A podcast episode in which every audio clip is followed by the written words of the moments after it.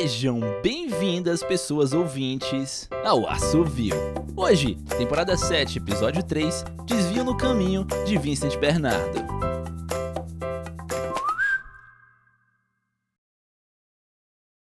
Tuane pigarreou, varrendo o posto de gasolina com olho biônico em busca de algum rastro da criatura.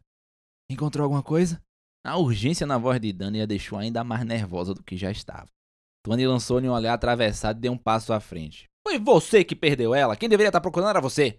Se você não percebeu, eu não tenho transplante ocular de última geração que nem a madame. Claro, gastou tudo nesse braço musculoso de aço inútil.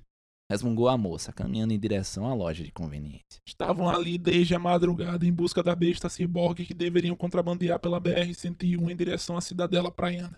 Não havia sinal da passagem da criatura pelos últimos 10 quilômetros, mas a intuição de Dani havia feito com que descessem do carro para procurar naquele posto de gasolina no meio do nada. A gente só tinha um trabalho. Se não entregarmos o pacote, fodeu. Relaxa, tua, nós vamos encontrar.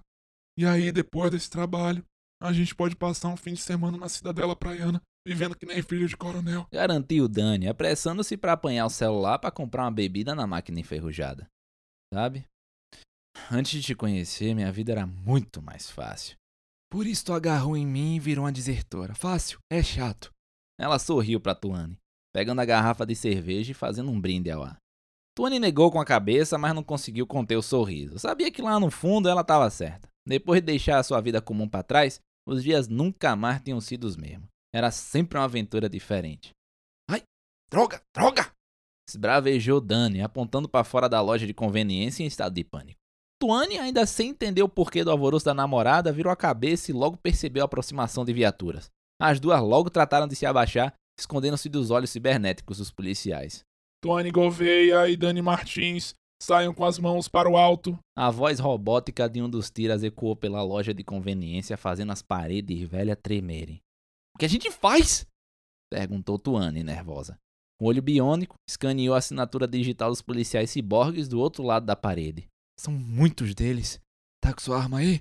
Só com a pistola, esqueci outra no carro. Vai ter que servir. Dani se levantou com as mãos para cima, entrando na zona de leitura dos policiais. Não tinha um plano. Faria o que sabia fazer de melhor, improvisar com estilo. Eu me rendo! Gritou ela, olhando para Tuane de canto de olho para que ela entendesse o sinal. Então, com um movimento rápido, Dani se lançou pela janela, quebrando o vidro com o braço mecânico e tirou do cinto a arma prateada um cano longo de alta tração com balas teleguiadas, um dos seus grandes amores da vida. Depois de Tuane, é claro. Então, a outra garota surgiu pela porta, disparando contra os policiais mais próximos. Logo, o posto de gasolina virou um caos de tiros e xingamentos. Dani se protegia dos projéteis com um braço metálico e jogava tudo que via pela frente na direção dos policiais, enquanto Tuane se escondia atrás de uma pilastra e atirava em todos os ciborgues que conseguia ver.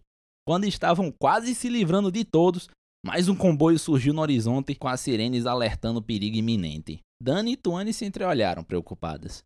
Seria aquela o fim das duas? Ficaram lado a lado, dando as mãos, antes de as outras viaturas se aproximarem. Porra, eu devia ter te ouvido. Dani se encolheu nos braços da namorada. Nós estamos nessa juntas. Somos parceiras, né? Tuane depositou um beijo rápido no lábio de Dani.